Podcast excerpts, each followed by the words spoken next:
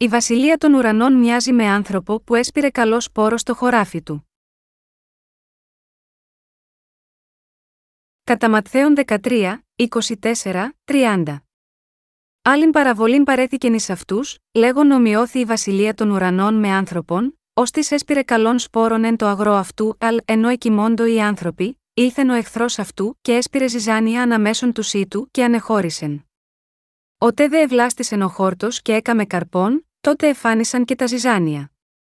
Προσελθόντες δε οι δούλοι του οικοδεσπότου υπόν προς αυτόν κύριε, καλών σπόρων δεν έσπηρασεν το αγρό σου, πόθεν λοιπόν έχει τα ζυζάνια, ο δε είπε προς αυτούς εχθρός άνθρωπος έκαμε τούτο, η δε δούλη υπόν προς αυτόν θέλεις λοιπόν να υπάγομεν και να συλλέξομεν αυτά, ο δε είπε ουχή, μήποτε συλλέγοντες τα ζυζάνια εκριζώσετε μετ αυτών των σιτών. Αφήσατε να συναυξάνω συναμφότερα μέχρι του θερισμού, και εν το καιρό του θερισμού θέλω υπή προς τους θεριστάς συλλέξατε πρώτον τα ζυζάνια και. Δέσατε αυτά εις δες μας διά να κατακάψετε αυτά, τον δες σιτών συνάξατε εις την αποθήκη μου. Για να διαδώσουμε το Ευαγγέλιο του ύδατο και του πνεύματος σε όλο τον κόσμο και να φέρουμε καλούς καρπούς που ευχαριστούν τον Θεό από 30, 60 ή 100 φορές, χρειαζόμαστε πολλούς εργάτες, καθώς και επαρκή οικονομικά μέσα. Ο Θεός μας έδωσε τη δυνατότητα να φέρουμε πολλούς καλούς καρπούς μέχρι στιγμής. Αλλά πιστεύω επίσης ότι στις μέρες που έρχονται θα φέρει ακόμα περισσότερους καρπούς μέσα από εμάς. Για να συμβεί αυτό, όλοι πρέπει να προσευχόμαστε στον Θεό και πιστεύω ότι εκείνος θα μας δώσει την δύναμη για να ολοκληρώσουμε όλα τα έργα του. Κηρύττουμε μόνο τη σωτηρία του κυρίου με πίστη.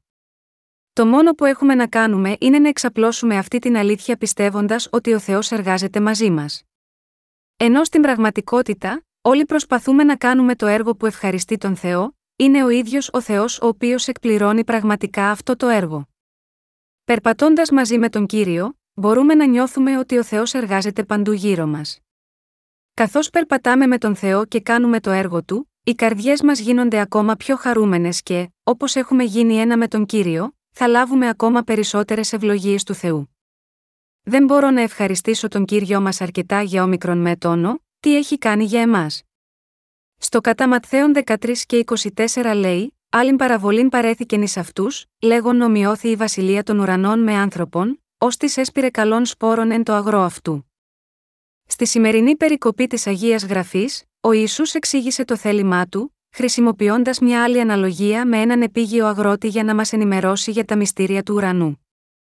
Οι σπόροι του Θεού της ζωής έχουν σπαρθεί επάνω στα χωράφια, στις καρδιές των ανθρώπων που ζουν σε αυτόν τον κόσμο. Ο Θεός έχει επιλέξει τις καρδιές των ανθρώπων που ζουν σε αυτόν τον κόσμο ως χώρο εργασίας του. Είπε ότι έσπηρε καλό σπόρο στις καρδιές αυτών των ανθρώπων που ζουν σε αυτόν τον κόσμο. Ο σκοπός του Θεού να σπείρει καλό σπόρο σε αυτόν τον κόσμο ήταν ο εξής: να μετατρέψει εμάς, που είχαμε πέσει στην αμαρτία, σε δικό του λαό, και να ζήσει μαζί μας για πάντα στη βασιλεία των ουρανών. Ο Θεός θέλει πάντα τον καρπό της σωτηρίας από όλους μας. Έχοντας σπείρει τον λόγο της σωτηρίας σίγμα, αυτή τη γη και στις καρδιές των ανθρώπων, ο κύριος περίμενε να φέρουν τον καρπό της αιώνιας ζωής. Αλλά όταν το σιτάρι βλάστησε και παρήγαγε φυτά, τότε εμφανίστηκαν επίσης τα ζυζάνια. Και αυτά τα ζυζάνια μεγάλωναν μαζί με το σιτάρι. Ο εχθρός ήρθε και έσπηρε ζυζάνια ανάμεσα στο σιτάρι.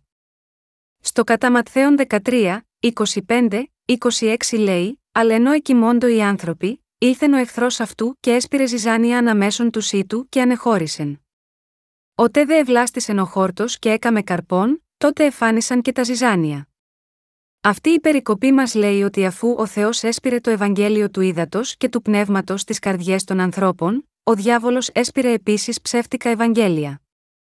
Ο Θεός μας λέει ότι στην καρδιά του καθενός που ζει σε αυτόν τον κόσμο, χωρίς καμία εξαίρεση, αυτός έχει σπείρει τον λόγο του Ευαγγελίου του ύδατο και του πνεύματος, που τον απελευθερώνει από όλες τις αμαρτίες. Είτε οι άνθρωποι το επιθυμούν αυτό ή όχι, και η καλή σπορά και τα ζυζάνια σπάρθηκαν μαζί στα χωράφια της καρδιάς τους. Ο κύριος μας έσπηρε την Ευαγγελική αλήθεια του ύδατο και του πνεύματος σε όλους.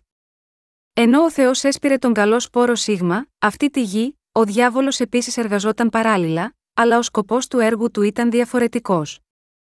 Ήταν να καταστρέψει τους ανθρώπους αποκλείοντάς τους από τη λήψη της άφεσης της αμαρτίας μέσω του Ευαγγελίου του Ήδατος και του Πνεύματος. Επειδή πολλοί άνθρωποι δεν συνειδητοποιούν ότι το Ευαγγέλιο του ύδατο και του πνεύματος που σπάρθηκε, είναι ο καλός πόρος που έσπηρε ο Θεός σε κάθε έναν από αυτούς, κατέληξαν να το χάσουν από τον Σατανά. Έτσι, δύο είδη σπόρων έπεσαν στις καρδιές των ανθρώπων που ζουν σε αυτόν τον κόσμο και ως εκ τούτου παρήχθησαν δύο διαφορετικά φυτά.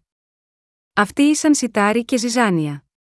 Στις καρδιές των ανθρώπων σπάρθηκαν τόσο ο καλός σπόρος που τους μετατρέπει σε λαό του Θεού, όσο και ο ψεύτικος σπόρος που τους μετατρέπει σε ζυζάνια. Ω αποτέλεσμα, δύο διαφορετικοί σπόροι μεγάλωναν δίπλα-δίπλα σίγμα, αυτή τη γη. Έτσι, πρέπει να φτάσουμε σε βαθιά κατανόηση της Ευαγγελικής αλήθειας του ύδατο και του πνεύματος από την περικοπή του κατά Ματθαίων 13 και 27, η οποία λέει: Προσελθόντες δε οι δούλοι του οικοδεσπότου υπόν προς αυτόν κύριε, καλών σπόρων δεν έσπηρασεν το αγρό σου, πόθεν λοιπόν έχει τα ζυζάνια. Ο κύριος είπε ότι αυτό συνέβη επειδή ο Σατανάς έσπηρε ζυζάνια στις καρδιές των ανθρώπων που ζουν σε αυτόν τον κόσμο. Συγχριστιανοί μου, πώς πάρθηκαν τα ζυζάνια στις καρδιές των ανθρώπων, ενώ ο κύριος έσπηρε καλός σπόρο σε αυτόν τον κόσμο, ο Σατανάς έσπηρε ζυζάνια. Οι υπηρέτες τότε ρώτησαν: Θέλεις να πάμε και να τα συγκεντρώσουμε, αλλά ο αγρότης απάντησε: Όχι, μήπως, ενώ θα συγκεντρώνετε τα ζυζάνια, θα ξεριζώσετε μαζί τους και το σιτάρι. Όταν ο κύριος κοίταξε τους ανθρώπους αυτού του κόσμου, είδε ότι σε ορισμένους από αυτούς, ως παρμένος από τον Θεός σπόρο της ζωής, είχε φυτρώσει και αυξηθεί καλά. Η πραγματικότητα είναι ότι υπάρχουν περισσότερα ζυζάνια από τον καλό σπόρο που έχουν σπαρθεί σε αυτόν τον κόσμο. Σε αυτόν τον κόσμο, δίπλα στους δίκαιους ζουν εκείνοι που διέδωσαν τα ψεύτικα Ευαγγέλια που βλάπτουν τις ψυχές των ανθρώπων και είναι ανίκανα να αφαιρέσουν τις αμαρτίες τους. Συγχριστιανοί μου, το Ευαγγέλιο του ύδατο και του πνεύματος δεν είναι ζυζάνιο. Αυτό που ο κύριος θέλησε να διδάξει σίγμα, αυτή την παραβολή των ζυζανίων, είναι ότι η προσπάθεια για την αφαίρεσή τους μπορεί να τραυματίσει τις καρδιές και τις ψυχές των πιστών του Ευαγγελίου του ύδατο και του πνεύματος, επίσης. Αυτός είναι ο λόγος που δεν ήθελε να βλάψει το σιτάρι, προσπαθώντας να αφαιρέσει τα ζυζάνια. Ο κύριος ήξερε ότι υπήρχαν ζυζάνια ανάμεσα στους δικαίους, αλλά εκείνος δεν ήθελε να τραυματίσει το σιτάρι λόγω αυτών των ζυζανίων. Αυτός είναι ο λόγος που είπε: Αφήσατε να συναυξάνω συναμφότερα μέχρι του θερισμού, και εν το καιρό του θερισμού θέλω υπή προ του θεριστάς συλλέξατε πρώτον τα ζυζάνια και δέσατε αυτά εις δέσμα διά να κατακαύσετε αυτά, τον δεσιτών συνάξατε εις την αποθήκη μου. Αν λάβουμε υπόψη αυτό που ο κύριος μας είπε εδώ, μπορούμε να δούμε ότι όπως ακριβώς ο σπόρο του δοσμένου από τον Θεό Ευαγγελίου του Ήδατος και του Πνεύματος έχει σπαρθεί σε αυτόν τον κόσμο, το ίδιο έχει σπαρθεί και ο σπόρο των ψευδοευαγγελίων των Ζυζανίων. Έτσι μας λέει ότι είναι αναπόφευκτο ότι θα παραχθούν δύο είδη καρπών. Αλλά πρέπει να θυμόμαστε αυτό που ο κύριος μας είπε εδώ, όχι να αφαιρέσετε τα ζυζάνια, αλλά να τα αφήσετε μήπως ξεριζώσουμε το σιτάρι με τα ζυζάνια. Γάμα γιώτα, αυτό ο κύριος μας είπε να διαδώσουμε το Ευαγγέλιο του ύδατο και του πνεύματος επιμελώς, μέχρι την ημέρα που εκείνος θα κρίνει τα ζυζάνια. Πρέπει να το συνειδητοποιήσουμε αυτό. Σε εύθετο χρόνο, ο κύριος θα φροντίσει αυτά τα ζυζάνια και θα τα ξεριζώσει. Είπε ότι στις έσχατες ημέρες, εκείνος θα στείλει τους αγγέλους του να συγκεντρώσουν τα ζυζάνια και να τα δέσουν σε δεμάτια για να τα κάψουν, και να συγκεντρώσουν το σιτάρι στον ουρανό. Κάθε φυτό έχει μία εποχή για το θερισμό, και ο κάθε αγρότης εργάζεται σκληρά για το θερισμό του. Η συλλογή των καλλιεργειών του χωραφιού του γίνεται από τον αγρότη, και ενώ καίει τα ζυζάνια, το σιτάρι συγκεντρώνεται στην αποθήκη του. Ο ίδιος πνευματικός θερισμός μέλει να εκπληρωθεί με το θέλημα του κυρίου μας. Έχοντας πήρει καλό σπόρο σίγμα, αυτή τη γη, ο κύριος μας θέλει να θερήσει καλούς καρπούς ανά πάσα στιγμή. Αλλά το πρόβλημα είναι ότι σε αυτόν τον κόσμο, επίσης, υπάρχουν αυτοί που παράγουν καρπούς κακούς παρά καλούς καρπούς. Πόσο υπέροχο θα ήταν αν δεν υπήρχαν ανθρώπινα ζυζάνια σε αυτόν τον κόσμο. Αλλά η πραγματικότητα είναι ότι υπάρχουν πολλά ζυζάνια που έχουν σπαρθεί από τον διάβολο στο σημερινό κόσμο μας. Έτσι ο Θεός παρακινεί όσους έχουν γίνει το σιτάρι, αν και ο Σατανάς έχει σπείρει ζυζάνια, μην προσπαθήσετε να αφαιρέσετε αυτά τα ζυζάνια, αλλά ήσυχα σπείρτε το Ευαγγέλιο του ύδατο και του πνεύματος σίγμα, αυτή τη γη και φέρτε μόνο καλούς καρπούς. Ο κύριος έσπηρε το Ευαγγέλιο του ύδατο και του πνεύματος, τον λόγο της σωτηρίας, σε αυτόν τον κόσμο. Εκείνη την εποχή, ο διάβολος έσπηρε επίσης τα λόγια του των Ζυζανίων χρησιμοποιώντας τη δύναμη των ψεύτικων θρησκειών αυτού του κόσμου. Πρέπει να μπορούμε να διακρίνουμε το αληθινό Ευαγγέλιο από αυτά τα ψεύτικα. Μεταξύ των χριστιανών που ζουν σε αυτόν τον κόσμο, υπάρχουν δύο είδη ανθρώπων, ένα από το σιτάρι και το άλλο των ζυζανίων. Υπάρχει το σιτάρι που πιστεύει στο Ευαγγέλιο του ύδατο και του πνεύματος, αλλά υπάρχουν και τα ζυζάνια που δεν πιστεύουν στον αληθινό Ευαγγέλιο. Επειδή υπάρχουν πολλά ζυζάνια όπως και σιτάρι στο σημερινό χριστιανισμό, υπάρχουν διαιρέσεις και διαμάχες πάνω στις δογματικές διαφορές τους. Οι χριστιανοί αγωνίζονται μεταξύ τους, με άλλα λόγια, υποστηρίζοντας ότι ενώ η ξεχωριστή εκκλησία τους είναι το πραγματικό σιτάρι, τα άλλα δόγματα είναι μόνο ζυζάνια. Ωστόσο, ο τρόπος να διακρίνει κανείς αν ο σπόρος που έπεσε στα χωράφια στις καρδιές των ανθρώπων είναι καλός σπόρος ή κακός σπόρος είναι ο εξής: αν οι αμαρτίες τους έχουν όντως καθαριστεί για πάντα λευκές σαν το χιόνι με την πίστη στο Ευαγγέλιο, το Ευαγγέλιο που πιστεύουν είναι ο καλός σπόρος. Αλλά αν οι αμαρτίες τους παραμένουν ακόμα γραμμένες στις πλάκες των καρδιών τους, ανεξάρτητα από το πόσο θερμά πιστεύουν στα λεγόμενα Ευαγγέλια τους, το Ευαγγέλιο που πιστεύουν είναι ο κακός σπόρο, το ψεύτικο Ευαγγέλιο. Με αυτό το κριτήριο διακρίνεται το αληθινό Ευαγγέλιο από τα ψεύτικα. Με άλλα λόγια, το σιτάρι και τα ζυζάνια διαφοροποιούνται ανάλογα με το αν κάποιος πιστεύει στο Ευαγγέλιο του Θεού, του ύδατο και του πνεύματος, ή όχι. Ο καλός σπόρο αναφέρεται στον λόγο του Ευαγγελίου του ύδατο και του πνεύματος που ο Θεός έχει δώσει στην ανθρωπότητα, ενώ ο σπόρο των ζυζανίων αναφέρεται στα ψεύτικα Ευαγγέλια που είναι θεμελιωδώς διαφορετικά από το αληθινό Ευαγγέλιο. Τέτοια ψεύτικα Ευαγγέλια μπορεί να μοιάζουν με το Ευαγγέλιο του ύδατο και του πνεύματος, αλλά δεν μπορούν να καθαρίσουν τις αμαρτίες των ανθρώπων, αλλά είναι αρκετά μόνο για να μετατρέψουν τους πιστούς σε απλούς θρησκόληπτους. Το χειρότερο είναι ότι αν και υπάρχουν πολλοί χριστιανοί σε αυτόν τον κόσμο, μόνο πολύ λίγοι άνθρωποι ξέρουν πραγματικά τον λόγο του Ευαγγελίου του ύδατο και του πνεύματος, και πιστεύουν σίγμα αυτό. Έτσι υπάρχουν τόσα πολλά ζυζάνια σε αυτόν τον κόσμο. Ο Θεός μας δείχνει ότι, σε αντίθεση με το έργο του της ποράς του Ευαγγελίου του Ήδατος και του Πνεύματος, ο Σατανάς παίρνει ζυζάνια. Ο Θεός έχει σηκώσει σίγμα, αυτοί τη γη εργάτες του, που πιστεύουν στο Ευαγγέλιο του Ήδατος και του Πνεύματος. Και από την εποχή της Παλαιάς Διαθήκης ως την εποχή της Καινής Διαθήκης, ακόμα και μέχρι αυτή τη στιγμή, ο Θεός τους έχει κάνει να διαδώσουν το Ευαγγέλιο του Ήδατος και του Πνεύματος. Ακόμα και σίγμα αυτή την εποχή, ο Θεός διαδίδει το Ευαγγέλιο του ύδατο και του πνεύματος μέσω των υπηρετών του. Δεν μπορεί να υπάρξει αμφιβολία ότι το Ευαγγέλιο του ύδατο και του πνεύματος τώρα κηρύτεται με ακρίβεια σίγμα, αυτή την εποχή. Ωστόσο, είναι επίσης σαφές ότι το Ευαγγέλιο των Ζυζανίων, επίσης διαδίδεται. Εκείνοι που οι καρδιές τους έχουν σκληρύνει, δεν είναι μόνο ανίκανοι να πιστέψουν στο Ευαγγέλιο του ύδατο και του πνεύματος που διαδίδεται σε αυτή την εποχή, αλλά και θα σταθούν εναντίον του ως εχθροί του. Με πίστη στο Ευαγγέλιο των Ζυζανίων, πολλοί άνθρωποι έχουν αποτύχει να συνειδητοποιήσουν την αλήθεια του ύδατο και του πνεύματος, και ως εκ τούτου, έχουν μετατραπεί σε θρησκόληπτους που είναι καταδικασμένοι να καταστραφούν. Στον καλό σπόρο του Θεού βρίσκεται η αλήθεια του Ευαγγελίου του ύδατο και του πνεύματος. Μπορούμε να δούμε ότι αυτό το αληθινό Ευαγγέλιο του ύδατο και του πνεύματος είναι γεμάτο με τον λόγο της σωτηρίας που είναι σύμφωνος με το σύστημα θυσιών της παλαιάς διαθήκης για τους ανθρώπους της παλαιάς διαθήκης, για να προσφέρουν θυσία στον Θεό σύμφωνα με το σύστημα θυσιών που καθόρισε ο ίδιος, έπρεπε να προετοιμάσουν ένα ζώο θυσίας χωρίς μόμο, και έπρεπε να μεταβιβάσουν τις αμαρτίες τους με την τοποθέτηση των χεριών τους σε αυτό το ζώο της θυσίας. Έβαζαν το αίμα τους στα κέρατα του θυσιαστηρίου του ολοκαυτώματος και έπραταν τα πάντα ανάλογα με το πώς είχε ορίσει ο Θεός. Έτσι ακριβώς, ο Ισού ήρθε σίγμα, αυτή τη γη ως ο αμνός της θυσίας ολόκληρης της ανθρωπότητας, βαπτίστηκε από τον Ιωάννη με σκοπό να αναλάβει τις αμαρτίες του κόσμου επάνω του, να φέρει αυτές τις αμαρτίες στο Σταυρό, να χύσει το αίμα του εκεί, να αναστηθεί από τους νεκρούς και να εκπληρώσει έτσι την αιώνια σωτηρία της ανθρωπότητας από την αμαρτία.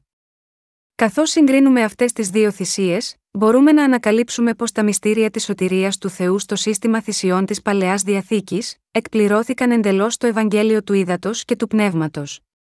Α το εξετάσουμε μαζί με περισσότερες λεπτομέρειες. Το Ευαγγέλιο του Ήδατος και του Πνεύματος αποκαλύπτεται στην παλαιά και στην καινή διαθήκη. Η θυσιαστική προσφορά της παλαιάς διαθήκης ήταν μια σκιά του Ιησού Χριστού, του ιού του Θεού στην καινή διαθήκη. Ότι ο Ιησούς Χριστός δέχτηκε τις αμαρτίες της ανθρωπότητας μέσω του βαπτίσματος του είναι το ίδιο με τη θυσιαστική προσφορά της παλαιάς διαθήκης που δεχόταν τις αμαρτίες του λαού του Ισραήλ με την τοποθέτηση των χεριών. Με τον ίδιο ακριβώς τρόπο όπως η τοποθέτηση των χεριών στην παλαιά διαθήκη, δηλαδή το βάπτισμά του, ο Ιησούς ανέλαβε τις αμαρτίες του κόσμου. Ω εκ τούτου, όπως ακριβώς το ζώο της θυσίας στην παλαιά διαθήκη έχινε το αίμα του και πέθαινε, ο Ιησούς έπρεπε να σταυρωθεί, να χύσει το αίμα του και να πεθάνει. Παρόμοια, ο Ιησούς ανέλαβε τις αμαρτίες του κόσμου όταν βαπτίστηκε από τον Ιωάννη, και έχισε το αίμα του και πέθανε στον Σταυρό. Μπορούμε να δούμε εδώ πως η παλαιά και η καινή διαθήκη ταιριάζουν μεταξύ τους τέλεια. Έχετε διαβάσει τα βιβλία μου για τη σκηνή του μαρτυρίου, αν και υπάρχουν πολλοί άνθρωποι σε αυτόν τον κόσμο που έγραψαν βιβλία σχετικά με τη σκηνή του μαρτυρίου, κανένας εκτός από τους Αποστόλους της Εκκλησίας της πρώιμης εποχής ποτέ δεν απάντησε με την οριστική γνώση της αλήθειας που εκδηλώνεται στη σκηνή του μαρτυρίου και τα συστήματά της. Τα πάντα στη σκηνή του μαρτυρίου και κάθε ρύθμιση του συστήματός της, δίνουν μαρτυρία στο Ευαγγέλιο του Ήδατος και του Πνεύματος. Για παράδειγμα, στο σύστημα της σκηνής, το ωκεανό, πορφυρό και ερυθρό νήμα, και το λεπτά υφασμένο λινό αναφέρονται κατ' επανάληψη, έξοδος 27, 16. Δέκα παραπετάσματα της σκηνής του μαρτυρίου, το καλλιτεχνικό σχεδίασμα των χερουβίμ στο κάλυμα για τα άγια των Αγίων, η οθόνη στην πύλη της σκηνής του μαρτυρίου, το εφόδ του αρχιερέα και η ζώνη του, το περιστήθιο της κρίσης, όλα αυτά ήταν υφασμένα με κιανό, πορφυρό και κόκκινο νήμα, και λεπτά υφασμένο λινό. Όλοι αυτοί οι κανονισμοί μαρτυρούν την αλήθεια ότι ο Ισού, ο αληθινός Θεός, έχει καθαρίσει όλες τις αμαρτίες μας με το Ευαγγέλιο του Ήδατος και του Πνεύματος. Το Ευαγγέλιο του Ήδατος και του Πνεύματος, ως εκ τούτου, είναι το Ευαγγέλιο της δύναμης που μπορεί να εξηλαιώσει τις αμαρτίες όλων. Αυτή η αλήθεια είναι το ισχυρό Ευαγγέλιο της αλήθειας που δεν πρέπει να αποκαλυφθεί σε οποιονδήποτε. Γάμα γιώτα, αυτό ο Θεός έχει κρύψει αυτή την αλήθεια από τους θρησκόληπτους. Όταν οι ψευδοπροφήτες έρχονται και κηρύττουν τα ψεύτικα Ευαγγέλια τους, οι απλοί άνθρωποι είναι επιρρεπείς απλά να δεχτούν τα παραπλανητικά δόγματά τους στις καρδιές τους. Ακούγοντας τέτοια ψεύτικα Ευαγγέλια να κηρύττονται από αυτούς τους ψευδοπροφήτες, έστω και αν μόνο το 90% από όσα λένε ακούγεται σωστό, οι άνθρωποι είναι βέβαιο ότι θα συμφωνήσουν μαζί τους. Στην πραγματικότητα, μόνο οι προσεκτικοί διανοητές συμφωνούν ως εδώ. Οι απλοί άνθρωποι είναι πιθανό να συμφωνήσουν αν μόνο το 80% αυτού που ακούνε ακούγεται σωστό. Μερικοί άνθρωποι ενδιαφέρονται ακόμα λιγότερο, λέγοντας ότι είναι όλα ίδια, ακόμα και αν είναι παρόμοια 60% περίπου. Σε αυτόν τον κόσμο, στο σημερινό χριστιανισμό, υπάρχουν εκείνοι που κηρύττουν το Ευαγγέλιο του Ήδατος και του Πνεύματος που ευχαριστεί τον κύριο, και υπάρχουν εκείνοι που κηρύττουν το Ευαγγέλιο των Ζυζανίων που δεν ευχαριστεί τον κύριο. Το αληθινό Ευαγγέλιο είναι 100% σωστό, και αν κάτι δεν είναι 100% σωστό, αυτό ποτέ δεν είναι το σωστό Ευαγγέλιο. Ο κύριος λέει ότι κανείς δεν μπορεί να αποφύγει τον άδει, αν μιας δεκάρας αμαρτία παραμένει στην καρδιά του. Γάμα γιώτα αυτό, δεν έχει σημασία πόσο το Ευαγγέλιο των Ζυζανίων μπορεί να είναι παρόμοιο με το Ευαγγέλιο του Ήδατος και του Πνεύματος, είναι άχρηστο, επειδή αυτά τα ψευδοευαγγέλια δεν μπορούν να εξηλαιώσουν καμία αμαρτία των πιστών τους. Αυτό λέει ο κύριος σε όλους μας. Γάμα γιώτα αυτό μας είπε την παραβολή του, έτσι ώστε να μπορούμε να διακρίνουμε αυτά τα πράγματα, να διακρίνουμε τι είδους είναι ο κόσμος, τι είδους είναι ο σπόρος που έχει σπαρθεί στις καρδιές των ανθρώπων, και ποιος είναι ο καλός σπόρος και ποιος είναι ο λάθος σπόρος. Τι μας λέει ο κύριος μας στη σημερινή περικοπή της Αγίας Γραφής, είπε ότι και το αληθινό Ευαγγέλιο και το Ευαγγέλιο των Ζυζανίων έχουν σπαρθεί σε αυτόν τον κόσμο. Ο Θεός έσπηρε το καλό Ευαγγέλιο, αλλά ο εχθρός έσπηρε τα ζυζάνια. Πρέπει να ακούσουμε προσεκτικά τα λόγια των υπηρετών του κυρίου που κηρύττουν το πραγματικό Ευαγγέλιο. Συγχριστιανοί μου, ποια είναι τα ζυζάνια, τα ζυζάνια αναφέρονται σε χριστιανούς που ακόμα έχουν αμαρτία αν και δηλώνουν φανερά ότι πιστεύουν στον Ιησού. Με άλλα λόγια, είναι αυτοί που πιστεύουν σε ψεύτικα Ευαγγέλια. Είναι αυτοί που δεν πιστεύουν στο Ευαγγέλιο του Ήδατος και του Πνεύματος που δόθηκε από τον κύριο. Τα ζυζάνια είναι οι θρησκόληπτοι που πιστεύουν με όποιο τρόπο φαίνεται να ταιριάζει με βάση τις δικές τους σκέψεις. Τέτοιοι θρησκόληπτοι είναι αυτοί που δεν πιστεύουν στον λόγο του Θεού όπως είναι, αλλά, αντίθετα συμπληρώνουν και αφαιρούν από αυτόν μόνοι τους, πιστεύοντας σύμφωνα με τις σκέψεις τους. Η πίστη των ανθρώπων αυτών που μοιάζει με τα ζυζάνια, στην ουσία του προσανατολίζεται στο θέλημά τους. Το σύνθημά τους είναι Α κάνουμε αυτό. Αυτοί οι άνθρωποι θέλουν να συμμετέχουν σε διάφορα είδη θρησκευτικών κινημάτων.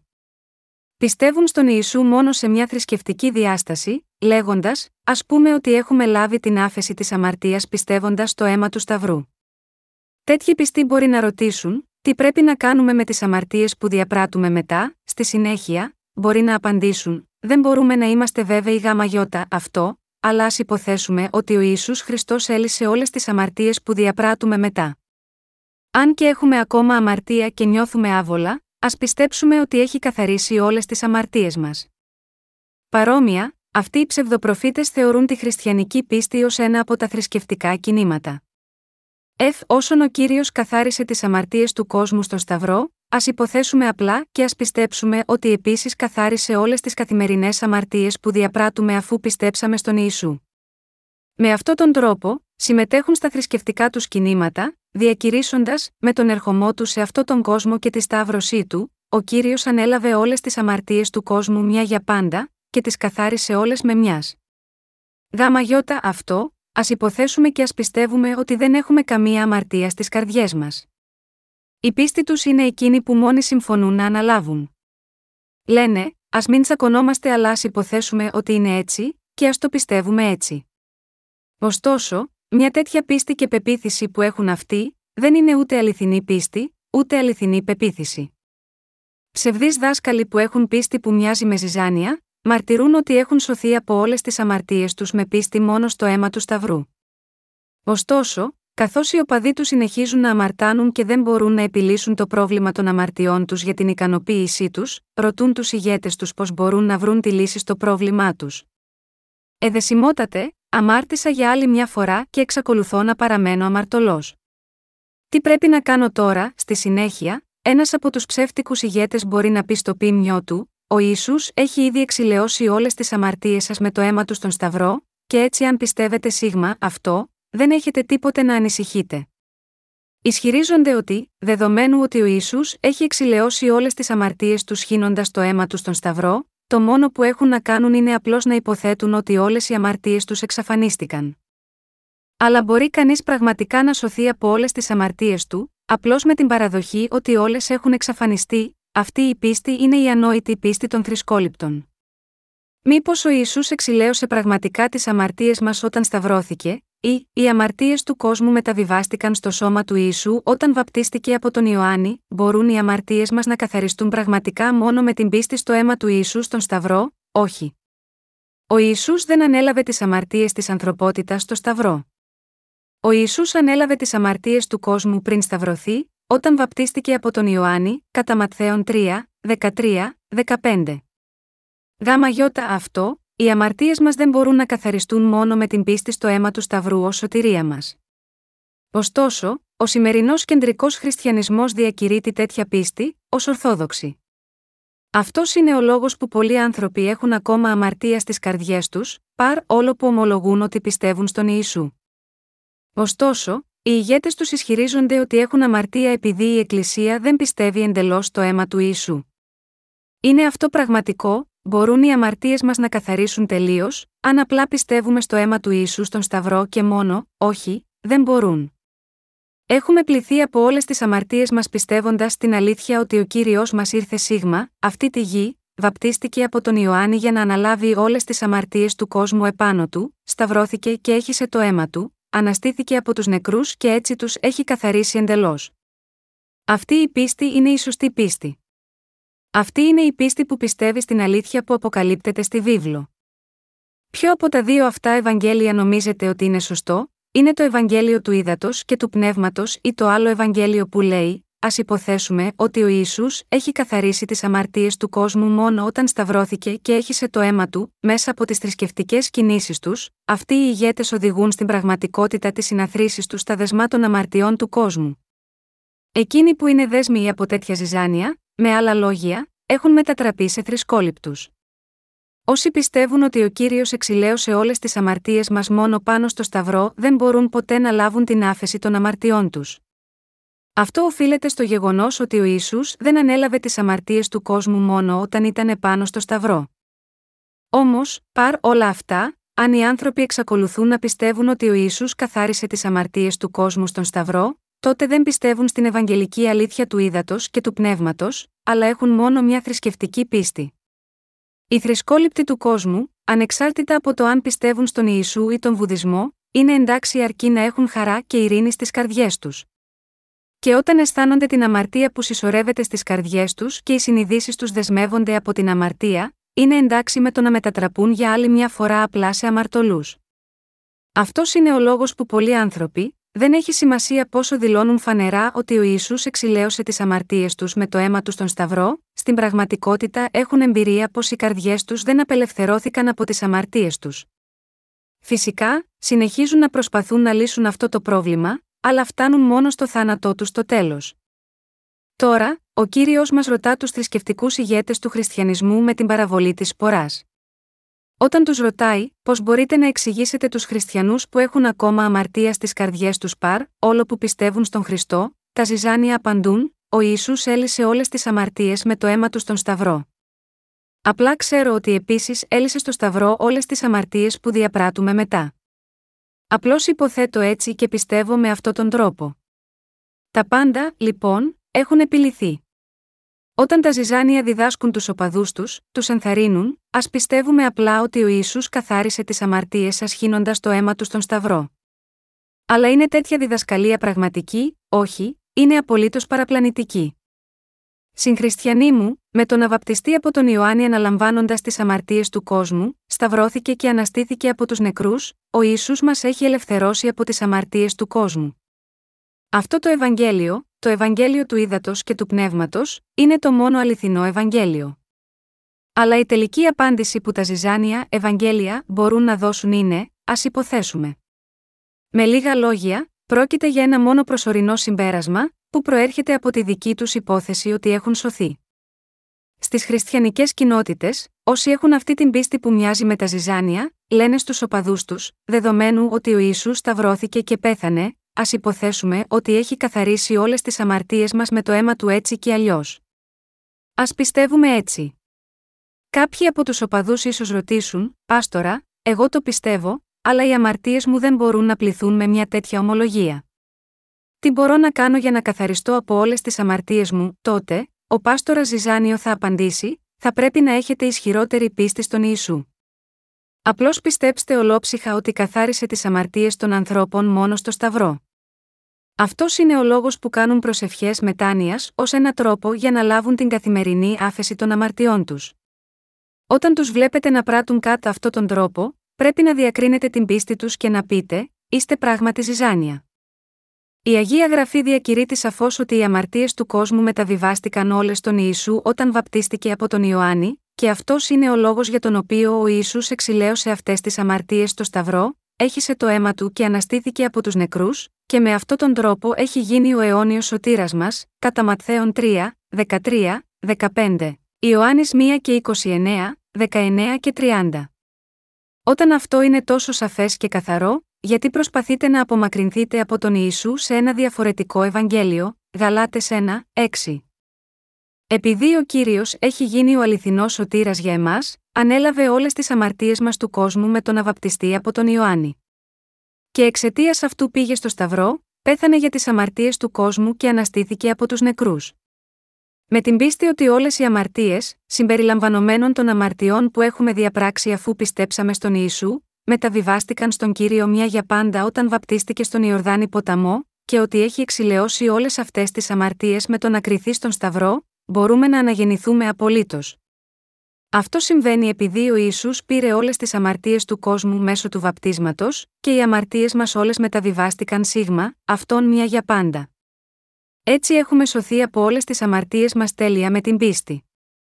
Φυσικά, θα μπορούσαμε να αισθανόμαστε συναισθηματικά ένοχοι στις συνειδήσεις μας, επειδή διαπράττουμε ακόμα αμαρτίες στην καθημερινή ζωή. Ωστόσο, είναι μόνο από την πλευρά μας που εξακολουθούμε να διαπράττουμε αμαρτίες, ενώ ζούμε σε αυτόν τον κόσμο. Από την πλευρά του κυρίου, εκείνος έχει ήδη καθαρίσει όλες τις αμαρτίες αυτού του κόσμου όταν βαπτίστηκε από τον Ιωάννη στον Ιορδάνη ποταμό, και έχισε το αίμα του στον Σταυρό. Με την αποδοχή όλων των αμαρτιών μας από το παρόν, το μέλλον και το παρελθόν, μέσω του βαπτίσματος, σήκωσε τότε όλη την τιμωρία της αμαρτίας στο Σταυρό, φορτωμένος στι αμαρτίες του κόσμου, και πέθανε στον Σταυρό και με την ανάστασή του από τους νεκρούς, ο ίσου έχει γίνει ο τέλειος σωτήρας μας. Ωστόσο, Τα ζυζάνια είναι ανίκανα να το εξηγήσουν αυτό και μόνο λένε, ας υποθέσουμε και ας πιστέψουμε ότι ο Ισού έλυσε ακόμα και τις προσωπικές αμαρτίες μας. Αυτό είναι θεμελιακά λάθος. Α συνειδητοποιήσουμε και ας χαράξουμε βαθιά στο μυαλό μας ότι οι καρδιές όσων έχουν πίστη που μοιάζει με τα ζυζάνια είναι άστοχες. Όταν σκέφτομαι για τα ζυζάνια στο μυαλό μου, σκέφτομαι, αυτά τα ζυζάνια είναι τόσο ανίδεα. Και είναι τόσο ανάξια. Αν κάποιος αποφυτίσει από μια ιατρική σχολή, γίνει γιατρός και έρθει για να θεραπεύσει τους ασθενείς, πρέπει να γνωρίζει ακριβώς πώς να φροντίσει τα προβλήματα υγείας τους και να τους κάνει και πάλι υγιείς. Αν ένας γιατρός δεν μπορεί να διαγνώσει σωστά και, επομένως, δεν μπορεί να προδιαγράψει τα σωστά φάρμακα, ούτε να εκτελέσει τη σωστή χειρουργική επέμβαση, δεν μπορεί να ονομάζεται γιατρός. Αν ήσασταν ένας πραγματικός γιατρός, δεν θα έπρεπε να εξετάσετε τον ασθενή σας, να του εξηγήσετε ακριβώς τον λόγο που αισθάνεται άρρωστος, πού και πώς θα εξελιχθούν οι ασθένειες, να του δώσετε τη σωστή συνταγή και να του παρέχετε τη σωστή θεραπεία, αλλά αν δεν κάνετε κανένα από αυτά, και απλά λέτε στον ασθενή σας, πρόκειται να υποθέσω ότι σας έχω περιποιηθεί και εσείς πρέπει απλώς να σκέφτεστε ότι έχετε γιατρευτεί τώρα, αυτό θα είχε κανένα νόημα, όσοι πιστεύουν μόνο στο αίμα του Ιησού στον Σταυρό ή κάποια άλλα δόγματα αντί του Ευαγγελίου του ύδατο του πνεύματος, είναι ακριβώς σαν αυτό τον γιατρό. Είναι σαφές ότι όλοι όσοι υποκρίνονται ότι έχουν λάβει την άφεση των αμαρτιών τους, χωρίς καν να πιστεύουν στην ακριβή αλήθεια, ούτε στον λόγο της αλήθειας, δεν είναι άλλο από ζυζάνια. Γάμα γιώτα αυτούς, τα ζυζάνια αυτού του κόσμου, μπορώ να κηρύξω το Ευαγγέλιο του ύδατο και του πνεύματος με κάθε σαφήνεια.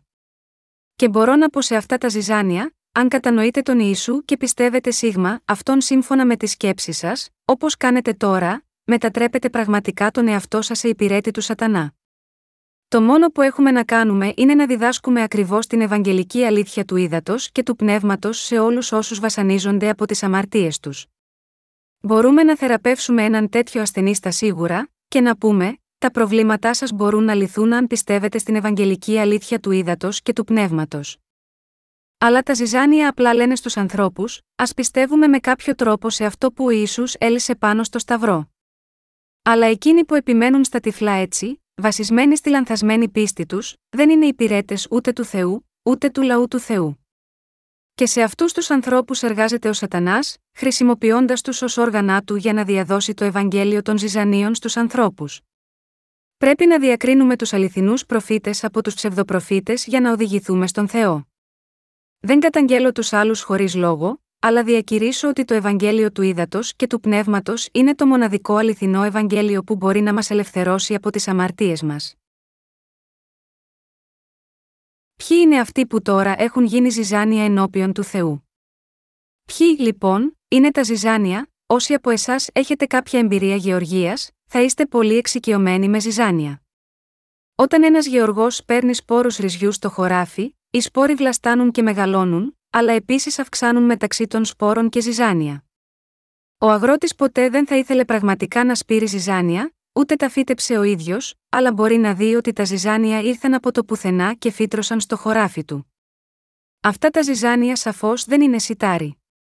Έτσι, καθώς περνάει ο καιρός, δεν μετατρέπονται σε κόκκους. Τα ζυζάνια δεν είναι τίποτε περισσότερο από ζυζάνια. Τόσο το σιτάρι όσο και τα ζυζάνια έχουν πράσινους μίσχους όταν μεγαλώνουν. Δεν είναι εύκολο να διακρίνει κανείς το ένα από το άλλο όταν είναι ακόμα νεαρά. Όταν μεγαλώσουν λίγο περισσότερο, τα ζυζάνια πραγματικά μοιάζουν πιο υγιή από το σιτάρι. Τα ζυζάνια είναι ψηλότερα από το σιτάρι και έχουν λευκές λωρίδες στο πίσω μέρος των φύλων τους. Μόνο αργότερα, όταν έρθει η ώρα για το θερισμό, το σιτάρι διακρίνεται σαφώς από τα ζυζάνια, γιατί είναι τα φυτά που στην πραγματικότητα έχουν καρπό. Όταν το σιτάρι έχει καρπό, γέρνει από το βάρος του κόκκου, αλλά τα ζυζάνια μόλις στέκονται όρθια και έχουν άδειο φλοιό. Στην εξωτερική εμφάνιση, τα ζυζάνια δείχνουν μεγαλύτερα και ισχυρότερα, αλλά όταν κοιτάξετε αυτό που πραγματικά παράγουν, δεν είναι τίποτε περισσότερο από ζυζάνια που δεν παράγουν τίποτε βρόσιμο. Και τα ζυζάνια, ακόμα και μετά το μαρασμό τους, θα επανέλθουν την επόμενη χρονιά. Το χειρότερο είναι ότι, επειδή τρέφονται με τις θρεπτικές ουσίες που υποτίθεται ότι πρέπει να πάνε στο σιτάρι, αν υπάρχουν πάρα πολλά ζυζάνια, το σιτάρι δεν μπορεί να αναπτυχθεί καλά. Αν ο γεωργός ρίχνει λίπασμα στο χωράφι και δείχνει καλή προσοχή, το σιτάρι επίσης μπορεί να αυξηθεί καλά, αλλά δεν είναι τόσο υγιές όπως τα ζυζάνια. Σε περίπτωση που ο Γεωργός φυτεύει απλώς το σιτάρι και το αφήνει, λέγοντας: Πάω να φύγω για την πόλη. Να σε καλά. Μεγάλωσε μόνος σου, όταν έρθει πίσω στο θερισμό, θα υπάρχει λίγος σιτάρι αλλά τα ζυζάνια θα είναι σε όλο το χωράφι. Βλέπουμε ότι πολλοί άνθρωποι ήσαν πραγματικά ζυζάνια. Αν και μπορεί πραγματικά να φαίνονται όλα το ίδιο, τα ζυζάνια είναι ζυζάνια και το σιτάρι είναι σιτάρι. Τα αληθινά φυτά και τα ζυζάνια είναι ριζικά διαφορετικά. Τα ζυζάνια είναι αγριόχορτα. Φυσικά, υπάρχουν μερικά σιτάρια που, δεδομένου ότι δεν μπορούν να λάβουν αρκετά θρεπτικά συστατικά, έχουν μόνο φλοιό. Αλλά ο Θεός εξακολουθεί να τα καλλιεργεί όλα. Αν μπορείτε να αυξηθείτε σε σιτάρι, ο Θεός θα σας αγαπήσει ως πολύτιμους, αλλά ο Ιησούς είπε ότι τα ζυζάνια θα δεθούν για να καούν, γιατί δεν είναι καλά για τίποτε, αλλά μόνο επιβλαβή. Ο κύριος είπε: Ομοιώθη η βασιλεία των ουρανών με άνθρωπον, ως τη έσπηρε καλών σπόρων εν το αγρό αυτού. Όπως έχουμε ακούσει στην παραβολή αυτή, πρέπει να σκεφτούμε για τις εκκλησίες αυτού του κόσμου. Στη συνέχεια, θα καταλάβετε ότι το σιτάρι σημαίνει εκείνους που πιστεύουν στο Ευαγγέλιο του ύδατο και του πνεύματος, και ότι όλοι όσοι δεν πιστεύουν σε αυτό το Ευαγγέλιο δεν είναι τίποτε περισσότερο από ζυζάνια. Συγχριστιανοί μου, μέσα από αυτή την περικοπή, πρέπει να συνειδητοποιήσουμε τι θα συμβεί τελικά σε εμάς, αν μετατραπούμε σε ζυζάνια αντί σιτάρι ενώπιον του Θεού, μεταστραφείτε, λοιπόν, και γίνετε σιτάρι με την πίστη στο Ευαγγέλιο του ύδατο και του πνεύματος. Ο Ιησούς είπε ξεκάθαρα εδώ σίγμα, αυτή την περικοπή, ότι τα ζυζάνια θα δεθούν σε δεμάτια για να τα κάψει όλα. Επίσης, πρέπει να αναγνωρίσουμε ότι μπορεί να υπάρχουν κάποια ζυζάνια ακόμα στην Εκκλησία του Θεού. Αν κάποιος επικαλείται το όνομα του Ιησού, τον λατρεύει, πιστεύει σίγμα αυτόν ως σωτήρα του και μένει στην Εκκλησία του Θεού, και όμως εξακολουθεί να έχει αμαρτία στην καρδιά του, τότε αυτός είναι ένα ζυζάνιο. Αν θέλετε να μάθετε αν είστε ζυζάνια ή όχι, Εξετάστε προσεκτικά τον εαυτό σας για να διαπιστώσετε αν πιστεύετε ή όχι στο Ευαγγέλιο του Ήδατος και του Πνεύματος ολόψυχα. Αν κάποιος δεν πιστεύει στο Ευαγγέλιο του Ήδατος και του Πνεύματος, τότε δεν είναι άλλο από εκείνους που η πίστη τους είναι σαν τα ζυζάνια ενώπιον του Θεού. Αυτός είναι ο λόγος που πρέπει να ξέρουμε και να πιστεύουμε στο Ευαγγέλιο του Ήδατος και του Πνεύματος κατάλληλα, για να λάβουμε την άφεση των αμαρτιών μας. Αλλά, δυστυχώς, υπάρχουν ακόμα πολλοί χριστιανοί ζυζάνια σε όλο αυτόν τον κόσμο, οι οποίοι δεν γνωρίζουν ούτε το Ευαγγέλιο του ύδατο και του πνεύματος, ούτε πιστεύουν σε αυτό. Τέτοιοι χριστιανοί είναι ίδιοι με μη χριστιανούς που δεν πιστεύουν στον Ιησού ως σωτήρα τους. Γάμα γιώτα αυτό, πρέπει να αποστραφείτε τα ψεύτικα Ευαγγέλια σαν ζυζάνια, να μάθετε για το Ευαγγέλιο του ύδατο και του πνεύματος, και να πιστέψετε σίγμα αυτό με την καρδιά σας. Επίσης, όσοι έχουν ακόμα αμαρτία στις καρδιές τους και δεν έχουν απελευθερωθεί από το καθεστώς τους ως αμαρτωλοί, παρ όλο που πιστεύουν στον Ιησού, πρέπει να στραφούν από την προσανατολισμένη σε δόγματα πίστη τους και να πιστεύουν στην Ευαγγελική αλήθεια του ύδατο και του πνεύματος για να εξηλαιωθούν από όλες τις αμαρτίες τους. Αυτοί που είναι σήμερα ζυζάνια πρέπει να λάβουν την άφεση των αμαρτιών τους με πίστη στο Ευαγγέλιο του ύδατο και του πνεύματος. Στο κατά Ματθαίον 5, 25, 26, ο κύριος μας είπε: Ειρήνευσον με τον αντίδικόν σου ταχαίως, ενώσο είσαι καθ οδόν μετ αυτού, μήποτε σε παραδώσει ο αντίδικος εις τον κριτήν και ο κριτή σε παραδώσει εις τον υπηρέτην, και ρηφθήσει φυλακίνε αληθώ λέγω, δεν θέλεις εξέλθει εκείθεν, έως σου αποδώσεις το έσχατον λεπτών. Ο Ισού είπε: Ειρήνευσον με τον αντίδικόν σου ταχαίως, ενώσο είσαι καθ οδόν μετ αυτού. Ο αντίδικος εδώ αναφέρεται σε κάποιον που σας έχει μηνύσει. Ο αντίδικος που κατηγορεί τον άνθρωπο στον Θεό είναι ο διάβολος, και εκείνο που σας κατηγορεί είναι η αμαρτία σας. Όταν υπάρχει αμαρτία στις καρδιές σας, αυτή η αμαρτία κάνει κατηγορίες εναντίον σας προς τον Θεό. Ακόμα δεν έχετε λάβει την άφεση των αμαρτιών σας. Είστε ακόμα αμαρτωλός. Πρέπει να καταδικαστείτε στο μέλλον. Παρόμοια, οι αμαρτίες σας θα θέσουν κατηγορίες εναντίον σας. Γάμα γιώτα, αυτό ο κύριος μας είπε να απελευθερωθούμε γρήγορα από αυτές τις κατηγορίες, ενώ ζούμε ακόμα σε αυτόν τον κόσμο.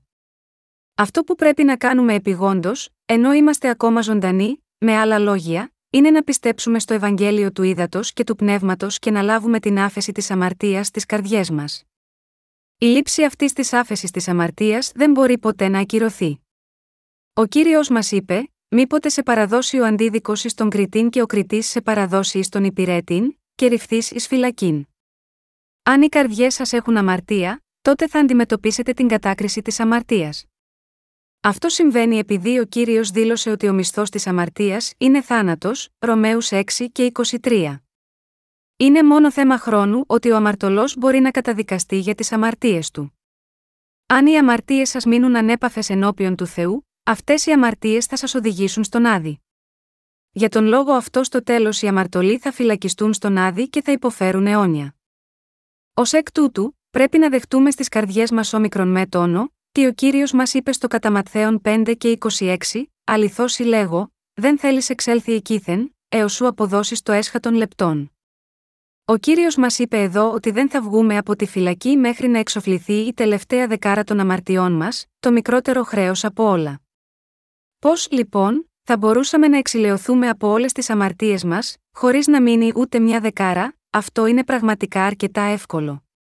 Αν πιστεύουμε στο Ευαγγέλιο του Ήδατος και του Πνεύματος που ο κύριος μας έχει δώσει, σίγουρα θα εξηλαιωθούμε από τις αμαρτίες μας. Με πίστη σίγμα, αυτό το αληθινό Ευαγγέλιο, μπορούμε να πληθούμε από όλες τις αμαρτίες μας μέχρι την τελευταία δεκάρα.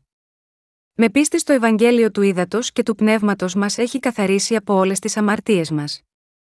Έχετε πληθεί από όλες τις αμαρτίες σας ή όχι, σίγουρα ναι. Όταν πιστεύετε στο Ευαγγέλιο του Ήδατος και του Πνεύματος με την καρδιά σας, δεν υπάρχει πλέον αμαρτία στις καρδιές σας. Αλλά με δεδομένο το γεγονός ότι θα ρηχτείτε στον άδει αν έχετε έστω και μια δεκάρα αμαρτίας, θα πρέπει να πιστεύετε στο Ευαγγέλιο του Ήδατος και του Πνεύματος και ως εκ τούτου να καθαρίσετε όλες τις αμαρτίες σας, λευκές σαν το χιόνι. Ακόμα και αν υπάρχουν βουνά αμαρτίας κρυμμένα πίσω από την πλάτη σας, μπορείτε ακόμα να εξηλαιωθείτε από όλες αυτές τις αμαρτίες μια για πάντα με την πίστη στο Ευαγγέλιο του Ήδατος και του Πνεύματος. Ο κύριος μας έχει σπείρει καλός σπόρο σε αυτόν τον κόσμο και ο διάβολος έχει σπείρει ζυζάνια. Και τώρα, εσείς και εγώ πρέπει να σκεφτούμε προσεκτικά σχετικά με το αν είμαστε πραγματικά σιτάρια μπροστά στον Θεό ή απλά ζυζάνια. Αν έχουμε ακόμα αμαρτία και πιστεύουμε στον Ιησού, τότε ακόμα και τώρα, αυτή ακριβώς τη στιγμή, πρέπει να πιστέψουμε στο Ευαγγέλιο του Ήδατος και του Πνεύματος και πρέπει έτσι να πληθούμε από όλες τις αμαρτίες μας εντελώς. Αυτό μας λέει ο κύριος. Δεν έχει σημασία πόσο διακαώς μπορεί να έχουμε πιστέψει στον Ιησού ενώπιον του Θεού, και ανεξάρτητα από το πόσο πιστοί μπορεί να έχουμε γίνει σίγμα, αυτόν, αν έχουμε ακόμα αμαρτία αξίας μιας δεκάρας, τότε αυτή η αμαρτία θα μας παραδώσει στον δικαστή. Ο κύριος μας είπε ότι ο μισθός της αμαρτίας είναι θάνατος και η κατάκριση της αμαρτίας είναι αιώνια κατάρα. Με αυτό δεδομένο, πρέπει να συνειδητοποιήσουμε ότι εμείς θα ρηχτούμε στον Άδη, αν έχουμε έστω αμαρτία αξίας μιας δεκάρας στις καρδιές μας, να κατανοήσουμε πλήρως ότι επειδή έχουμε αμαρτία στις καρδιές μας είμαστε ζυζάνια και να αλλάξουμε από τους κακούς τρόπους μας. Αν εξακολουθείτε να παραμένετε ως ζυζάνια, θα πρέπει να παραδεχτείτε, έχω πιστέψει λάθος μέχρι τώρα. Αφού οι πεπιθήσεις μου ήσαν λάθος, θέλω να πιστεύω στο Ευαγγέλιο του Ήδατος και του Πνεύματος, έστω και από τώρα και στο εξής. Αλλά, δυστυχώς, υπάρχουν τόσοι πολλοί πεισματάριδες χριστιανοί οι οποίοι επιμένουν, όλοι αυτοί οι πολλοί χριστιανοί θα καταλήξουν λοιπόν στον άδει απλώς επειδή δεν ξέρουν το Ευαγγέλιο του Ήδατος και του Πνεύματος, εγώ σπούδασα Ορθόδοξη Θεολογία, και έχω οδηγήσει αναρρύθμιτες ψυχές στον Ιησού Χριστό, ακόμα και αν δεν είχα καμία ιδέα για το Ευαγγέλιο του Ήδατος και του Πνεύματος. Έχω βιώσει τόσα πολλά πράγματα κάθε φορά που προσευχήθηκα στον Θεό, έχω συναντήσει τον κύριο πολλές φορές στα όνειρά μου, και έχω δει τις προσευχές μου να απαντώνται τόσες πολλές φορές στη ζωή μου. Πώς μπορείτε λοιπόν να με αντιμετωπίζετε ως αμαρτωλό, απλώς επειδή δεν γνώριζα το Ευαγγέλιο του Ήδατος και του Πνεύματος, λένε ότι, παρ όλο που δεν γνώριζαν το Ευαγγέλιο του Ήδατος και του Πνεύματος, είναι γεμάτοι με το άγιο πνεύμα, και δεν μπορούν να ξεχάσουν τι εμπειρίες είχαν σε σχέση με την πίστη τους. Αλλά μπορεί ο Θεός, το άγιο πνεύμα να κατοικεί στην καρδιά ενός αμαρτωλού, κατηγορηματικά όχι. Πόσο ανόητοι είναι αυτοί, ώστε να προσκολώνται σε τέτοιες εσφαλμένες πεπιθήσεις. Ο Ιησούς είπε: Ομοιώθη η βασιλεία των ουρανών με άνθρωπον, ως τη έσπηρε καλών σπόρων εν το αγρό αυτού. Ο Θεός έχει σπείρει σε αυτόν τον κόσμο τον καλό σπόρο του αληθινού Ευαγγελίου που φέρνει την άφεση της αμαρτίας. Για να μπορούμε να λάβουμε την άφεση των αμαρτιών μας, έστω και μόνο πιστεύοντας σε αυτό το Ευαγγέλιο, ο κύριος μας έχει σπείρει το Ευαγγέλιο της δύναμης, δηλαδή, το Ευαγγέλιο του ύδατο και του πνεύματος. Το μόνο αληθινό Ευαγγέλιο είναι το Ευαγγέλιο του ύδατο και του πνεύματος. Αυτό το Ευαγγέλιο έχει τη δύναμη που μπορεί να καθαρίσει τις αμαρτίες των ανθρώπων, να τις κάνει λευκές σαν το χιόνι. Αυτό το Ευαγγέλιο είναι το Ευαγγέλιο που έχει εκπληρώσει τον λόγο της προφητείας που βρίσκεται στο Ισαΐας 1 και 18, όπου αναφέρει: Έλθετε τώρα, και ας διαδικαστόμεν, λέγει κύριος εάν οι αμαρτίες σας είναι έω το πορφυρούν, θέλουσι γίνει λευκαίο χιόν εάν είναι ερυθρέω κόκκινον, θέλουσι γίνει ως λευκών μαλλίων. Αν κάποιος δεν πιστεύει σε αυτό το Ευαγγέλιο του ύδατο και του πνεύματος, και αντίθετα σκέφτεται, εγώ θα κρατήσω την παλιά πίστη μου. Αν και έχω μερικές αμαρτίες στην καρδιά μου, το μόνο που χρειάζεται είναι να αγιαστώ λίγο περισσότερο, αυτός πρέπει να ακούσει και να προειδοποιηθεί από αυτό που είπε ο κύριος, δεν θέλεις εξέλθει εκείθεν, έως σου αποδώσεις το έσχα των λεπτών, κατά Ματθαίων 5 και 26. Πρέπει να καταλάβετε γιατί ο Ιησούς μίλησε σε σας με αυτές τις παραβολές. Και ακόμα και τώρα, εξακολουθεί να σας προειδοποιεί για να γνωρίσετε πραγματικά τη δύναμη του Ευαγγελίου του Ήδατος και του Πνεύματος, και να πιστέψετε σίγμα, αυτό με την καρδιά σας. Στη σημερινή περικοπή της Αγίας Γραφής, τα ζυζάνια αναφέρονται σε αυτούς που είναι δεμένοι από αμαρτία. Αυτοί είναι οι αμαρτωλοί που δεν έχουν ακόμα αναγεννηθεί λόγω της αποτυχίας τους να πιστέψουν στη δύναμη του Ευαγγελίου του Ήδατος και του Πνεύματος. Είναι επιτακτική ανάγκη για αυτούς να αναγεννηθούν με τη λήψη της άφεσης της αμαρτίας. Α γυρίσουμε στον Ιωάννη 3, 1, 5. Ή το δε άνθρωπος της εκ των Φαρισαίων, Νικόδημος ονομαζόμενος, άρχον των Ιουδαίων. Ούτως ήλθε προς τον Ιησούν διάνυκτο και είπε προς αυτόν ραβή, εξεύρωμεν ότι από Θεού ήλθες διδάσκαλος διότι ουδής δύναται να κάμνει τα σημεία ταύτα, τα οποία σι κάμνεις, εάν δεν είναι ο Θεός μετά αυτού. Απεκρίθη ο Ισού και είπε προς αυτόν αληθώς, αληθώς συλλέγω, εάν της δεν γεννηθεί άνωθεν, δεν δύναται να είδει τη βασιλεία του Θεού. Λέγει προς αυτόν ο Νικόδημος πω δύναται άνθρωπος να γεννηθεί γέρονον, μήποτε δύναται να εισέλθει δευτέραν φοράνη στην κοιλία της μητρός αυτού και να γεννηθεί, απεκρίθη ο Ισού αληθώς, αληθώς συλλέγω, εάν της δεν γεννηθεί εξ και πνεύματος, δεν δύναται να εισέλθει στη βασιλεία του Θεού. Ο κύριος μας λέει εδώ ξεκάθαρα ότι δεν μπορεί κανείς να δει τη βασιλεία του Θεού αν πρώτα δεν αναγεννηθεί. Κανένας αμαρτωλός δεν μπορεί να μπει στη βασιλεία του Θεού εξαιτίας των αμαρτιών του, και επειδή δεν μπορεί να μπει στον ουρανό, ούτε μπορεί να δει τον πατέρα. Πώς λοιπόν, μπορούμε να αναγεννηθούμε, ο κύριος μας είπε στο κατά Ιωάννη 3, 5, Αληθώς, αληθώς συλλέγω, εάν της δεν γεννηθεί εξ και πνεύματος, δεν δύναται να εισέλθει στη βασιλεία του Θεού. Αυτό σημαίνει ότι μπορεί κανείς να δει και να μπει στη βασιλεία του Θεού μόνο όταν αναγεννηθεί εξ και πνεύματος. Θα πρέπει λοιπόν να συνειδητοποιήσουμε ότι εδώ ο λόγος του Ευαγγελίου του ύδατο και του πνεύματος είναι ο ίδιος λόγος που μας κάνει να αναγεννηθούμε. Και πρέπει να θυμόμαστε αυτό που ο κύριος είπε σε άλλο σημείο του Ιωάννη 8, Θέλετε γνωρίσει την αλήθεια, και η αλήθεια θέλει σας ελευθερώσει. Έτσι, διαφορετικά διατυπωμένο, αυτό σημαίνει ότι εκείνοι που οι καρδιές τους είναι ακόμα δεμένες από τις αμαρτίες τους, ακόμα και αν πιστεύουν στον Ιησού, εξακολουθούν να παραμένουν ως ζυζάνια. Όποιος έχει έστω και αμαρτία αξίας μιας δεκάρας στην καρδιά του, είναι πνευματικό ζυζάνιο. Δεν έχει αναγεννηθεί ακόμα, γιατί ακόμα δεν πιστεύει στο Ευαγγέλιο του ύδατο και του πνεύματος. Πώς, λοιπόν, μπορεί ένα τέτοιο άτομο να αναγεννηθεί, ο κύριος είπε ότι μπορεί να αναγεννηθεί εξ ύδατος και πνεύματος. Το νερό εδώ σημαίνει ουσιαστικά το βάπτισμα που ο κύριος Ισού έλαβε από τον Ιωάννη, γιατί μέσα από αυτό το βάπτισμα ο Ισού Χριστός ανέλαβε όλες τις αμαρτίες του κόσμου. Ο κύριος μας Ιησούς Χριστός είναι ο σωτήρας που επομίστηκε τις αμαρτίες του κόσμου με το βάπτισμα, πέθανε στον Σταυρό, αναστήθηκε από τους νεκρούς, και μας έχει σώσει για πάντα από όλες τις αμαρτίες μας. Το Άγιο Πνεύμα μαρτυρεί επίσης για τις διακονίες που ο κύριος μας εκπλήρωσε όταν ήρθε Σίγμα, αυτή τη γη, 1 Ιωάννου 5, 6. Το Άγιο Πνεύμα είναι ο ίδιος Θεός, όπως ο Πατέρας και ο Υιός. Για τον λόγο αυτό, όταν πιστεύουμε στον λόγο του Ευαγγελίου του Ήδατος και του Πνεύματος, το Άγιο Πνεύμα κατεβαίνει στις καρδιές μας και αυτό το Άγιο Πνεύμα μαρτυρεί μέσα μας ότι με την πίστη μας αναγεννηθήκαμε εξ Ήδατος και Πνεύματος. Ο Θεός Άγιο Πνεύμα είναι βοηθός μας. Το Άγιο Πνεύμα μαρτυρεί μέσα μας όλα όσα ο Πατέρας και ο Υιός σχεδίασαν και πέτυχαν από κοινού σύμφωνα με το γραπτό λόγο του Θεού, και μαρτυρεί για τη σωτηρία μας και εγγυάται πως έχουμε πίστη στην Ευαγγελική αλήθεια. Το Άγιο Πνεύμα μαρτυρεί και σε εμάς, ότι μόνο με πίστη στο Ευαγγέλιο του Ήδατος και του Πνεύματος μπορούμε να μπούμε στη Βασιλεία του Θεού. Μαρτυρεί το γεγονός ότι ο κύριος μας, με τη βάπτιση, το θάνατο στο Σταυρό και την ανάστασή του από τους νεκρούς, καθάρισε εντελώς όλες τις αμαρτίες μας. Κατά συνέπεια, αυτό που πρέπει να συνειδητοποιήσουμε είναι ότι για να εκπληρώσει ο Θεός το σχέδιο του Πατέρα, ο Ιησούς γεννήθηκε σίγμα, αυτή τη γη, βαφτίστηκε, πέθανε στον Σταυρό, αναστήθηκε από τους νεκρούς και μας έχει σώσει με αυτόν τον τρόπο από τις αμαρτίες μας.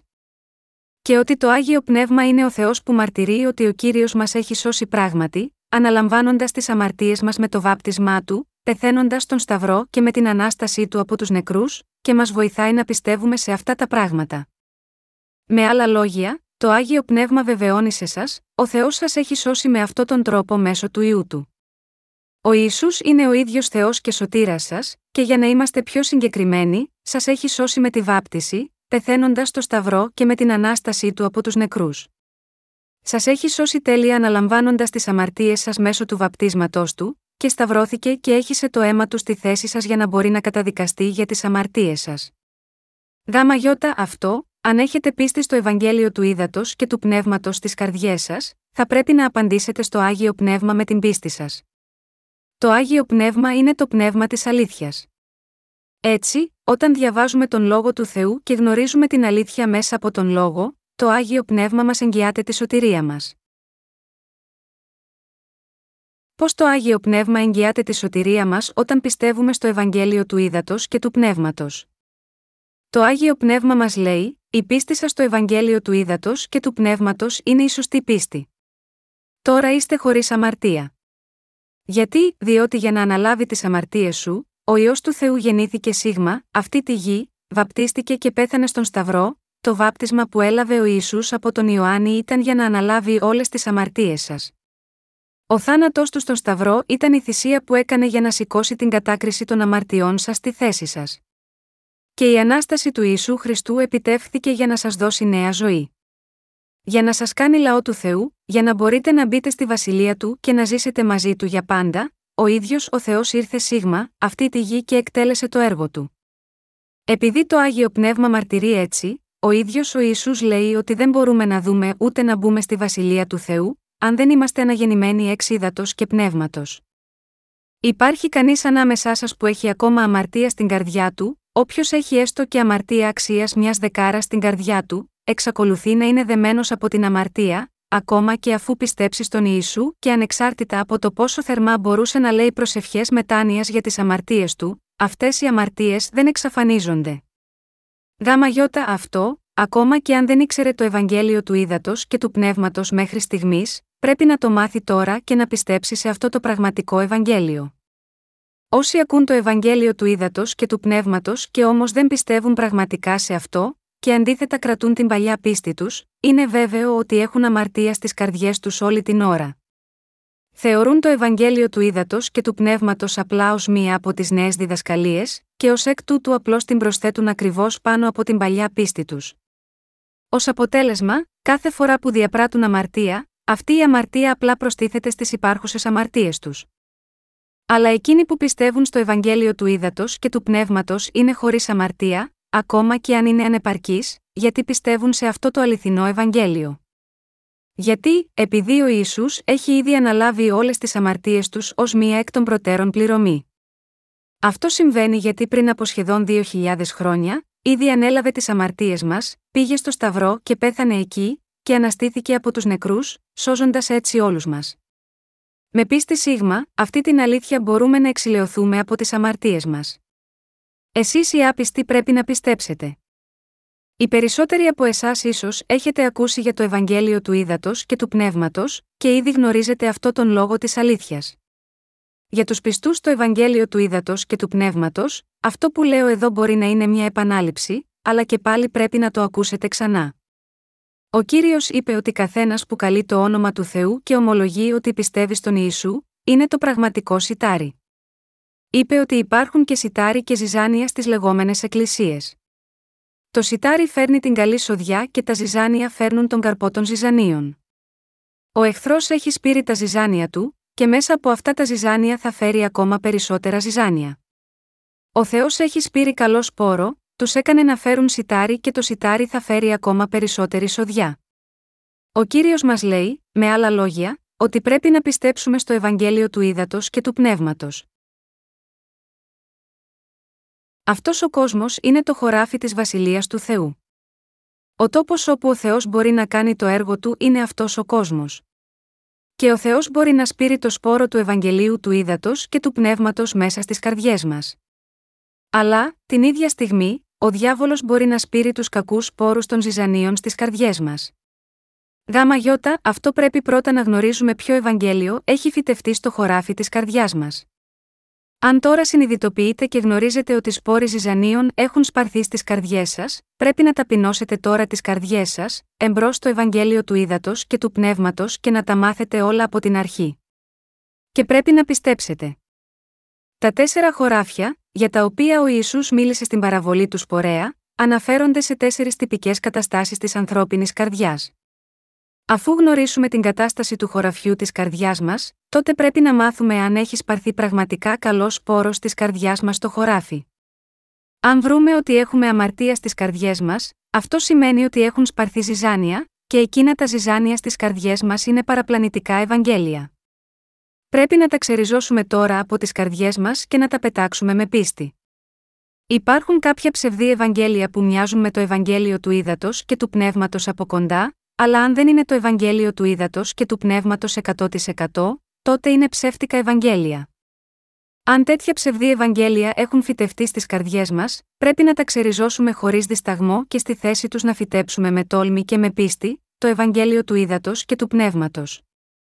Πρέπει να συνειδητοποιήσουμε ότι στο μυαλό πολλών χριστιανών, που ομολογούν φανερά ότι πιστεύουν στον Ιησού, στην πραγματικότητα υπάρχουν πολλοί που είναι ζυζάνια ψεύτικα Ευαγγέλια, που έχουν φυτευτεί. Ταυτόχρονα, πρέπει επίσης να συνειδητοποιήσετε ότι μεταξύ σας υπάρχουν επίσης πολλοί άνθρωποι που στις καρδιές τους έχει φυτευτεί το Ευαγγέλιο του Ήδατος και του Πνεύματος. Ο Θεός Πατέρας μας, ο Ισού και το Άγιο Πνεύμα, έχουν σπείρει τον καλό σπόρο σίγμα εμάς. Δίνοντάς μας το Ευαγγέλιο του Ήδατος και του Πνεύματος, ο Θεός μας έδωσε τη δυνατότητα να λάβουμε την άφεση των αμαρτιών μας. Μας αγάπησε τόσο πολύ, και η αγάπη του φανερώνεται με το γεγονός ότι ο ίδιος ο Θεός έγινε άνθρωπος. Ο Ισού Χριστός, ο ιό του Θεού, γεννήθηκε σίγμα, αυτή τη γη μέσω του σώματος της Παρθένου Μαρίας.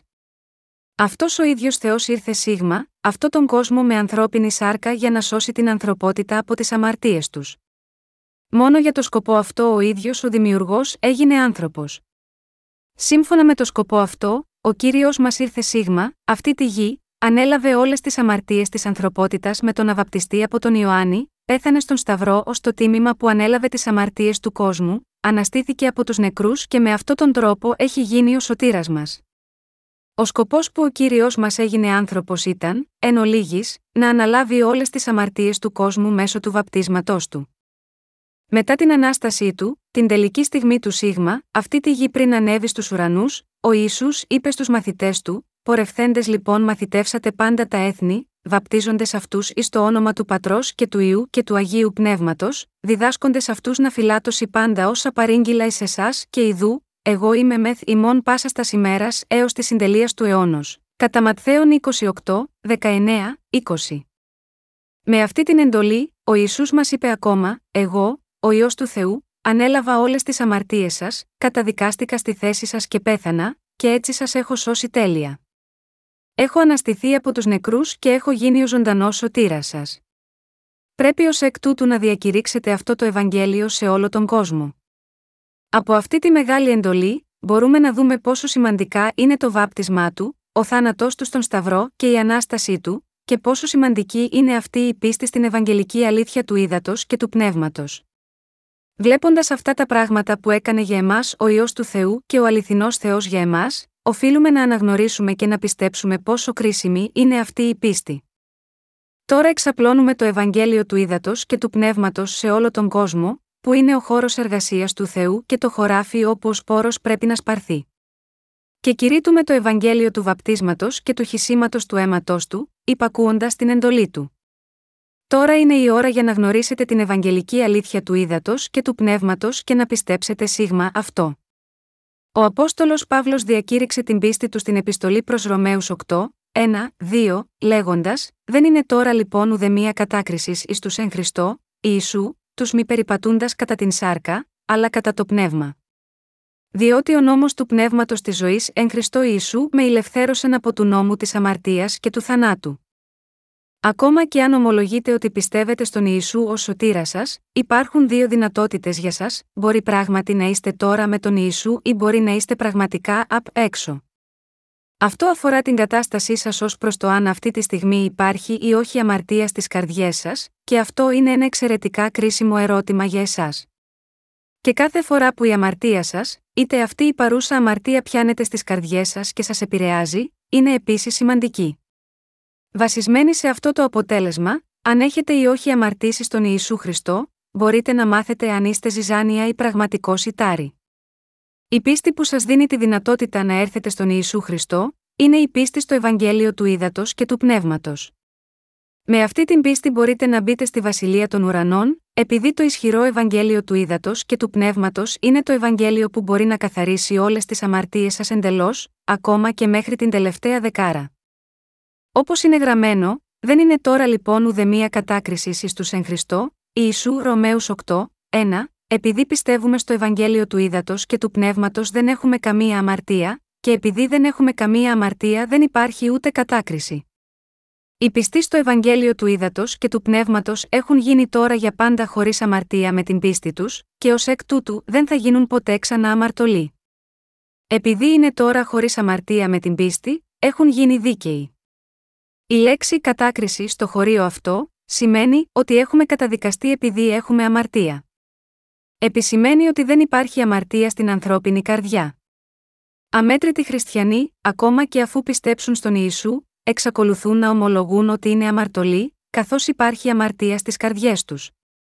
Αλλά η γραφή δηλώνει ξεκάθαρα εδώ, ότι δεν υπάρχει καμία κατάκριση στον Ιησού Χριστό, πράγμα που σημαίνει ότι η πίστη εκείνων που λένε ότι έχουν ακόμα αμαρτία είναι ελαττωματική. Είμαι αμαρτωλός. Δεν είμαι γιος του Θεού. Δεν είμαι περισσότερο από ένα σκύβαλο. Αν έχεις αυτό το είδος πίστης, παρακούς τη δικαιοσύνη του Θεού και δυσπιστή ως προς αυτήν. Αντίθετα, ο Απόστολος Παύλος δήλωσε: Δεν είναι τώρα λοιπόν ουδεμία κατάκρισης εις τους εν Χριστώ, Ιησού, τους μη περιπατούντας κατά την σάρκα, αλλά κατά το πνεύμα. Διότι ο νόμος του πνεύματος της ζωής εν Χριστώ Ιησού με ηλευθέρωσεν από του νόμου της αμαρτίας και του θανάτου. Τι είναι αυτός ο νόμος του θανάτου που αναφέρει εδώ ο κύριος, είναι ο νόμος που δείχνει τις αμαρτίες των ανθρώπων και διαπιστώνει ότι θα υπάρξει κατάκριση αυτών των αμαρτιών. Ποιος είναι ο νόμος που καταδικάζει και δικάζει τις αμαρτίες των ανθρώπων και τους οδηγεί στο θάνατο, είναι ο δίκαιος νόμος του Θεού. Ο νόμος αποκαλύπτει και επισημαίνει τις αμαρτίες των ανθρώπων. Ο δίκαιος νόμος του Θεού επισημαίνει αυτό που είναι αμαρτία ενώπιον του Θεού και πόσες μεγάλες αμαρτίες έχουμε διαπράξει, και βγάζει την απόφαση λέγοντας: Αν έχετε αμαρτία, θα ρηχτείτε στον άδει. Αυτή είναι η λειτουργία του νόμου. Τι, λοιπόν, είναι ο νόμος του πνεύματος της ζωής, πρόκειται για τον νόμο της σωτηρίας μέσω του οποίου ο ιό του Θεού Πατέρα έχει εξαλείψει τις αμαρτίες μας, και τις καθάρισε όλες εντελώς. Με αυτόν τον νόμο της σωτηρίας, μας έκανε να αναγεννηθούμε και να λάβουμε νέα ζωή, μας μετέτρεψε σε παιδιά του Θεού και μας έδωσε τη δυνατότητα να λάβουμε αιώνια ζωή. Ο νόμος της άφεσης της αμαρτίας στηρίζεται στη δύναμη του Ευαγγελίου του Ήδατος και του Πνεύματος. Το Ευαγγέλιο του Ήδατος και του Πνεύματος είναι ο νόμος της σωτηρίας μέσω του οποίου ο Ιησούς μας έχει σώσει από τις αμαρτίες μας με το να έρθει σίγμα, αυτή τη γη, με το βάπτισμα, το θάνατό του στον Σταυρό και την ανάστασή του από τους νεκρούς. Είναι γραμμένο, διότι ο νόμος του πνεύματος της ζωής εν Χριστώ Ιησού με ηλευθέρωσεν από του νόμου της αμαρτίας και του θανάτου Ρωμαίους 8, 2. Αυτό σημαίνει ότι το Ευαγγέλιο του Ήδατος και του Πνεύματος μας έχει απελευθερωθεί από τον νόμο της αμαρτίας και του θανάτου. Η χώρα μου η Κορέα ήταν σε Ιαπωνική κατοχή με τη βία για 35 χρόνια.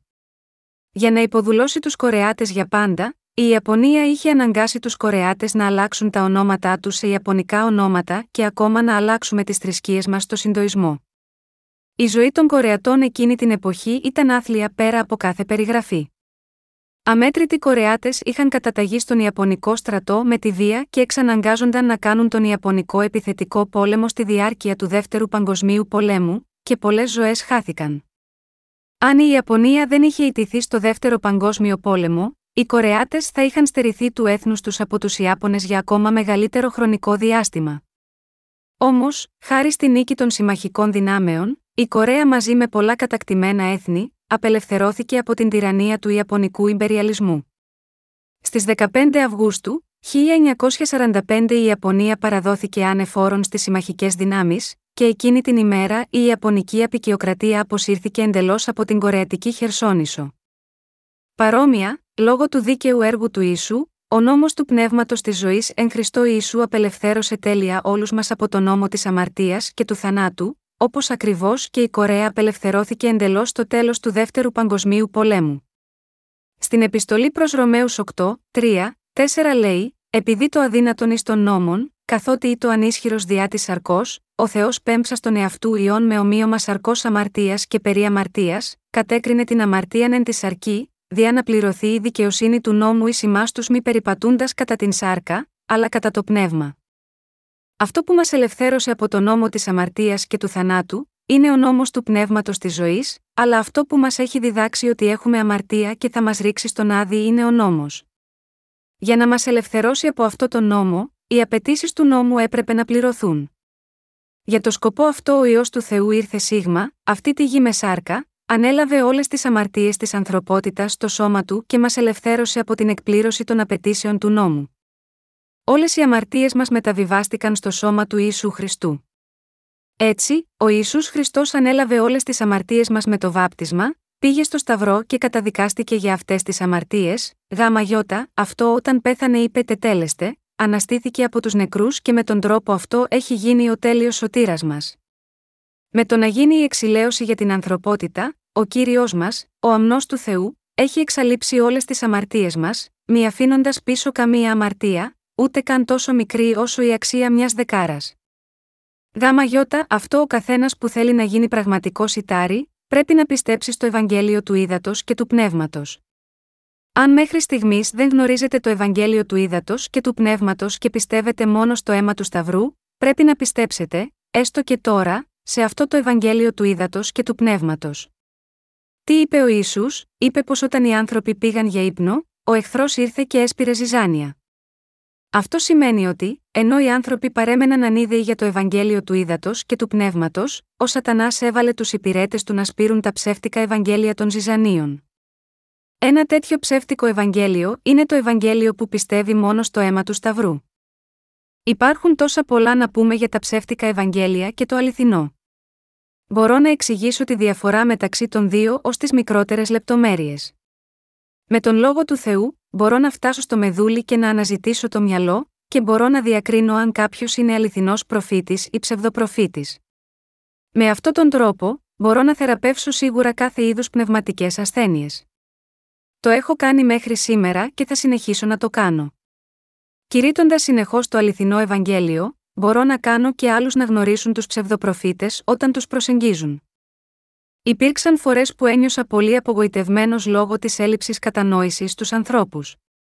Ωστόσο, δεδομένου ότι ο Ιησούς περιμένει με την ατέλειωτη υπομονή του για το θερισμό, είναι σωστό και εμείς, επίσης, να περιμένουμε. Πρέπει να διδάξουμε τις χαμένες ψυχές ξανά και ξανά με υπομονή, λέγοντας: Αυτό είναι το Ευαγγέλιο του ύδατο και του πνεύματος. Μέσα από τον λόγο του ύδατος και του αίματος του ίσου, έχετε λάβει την άφεση των αμαρτιών σας, όλα με μιας.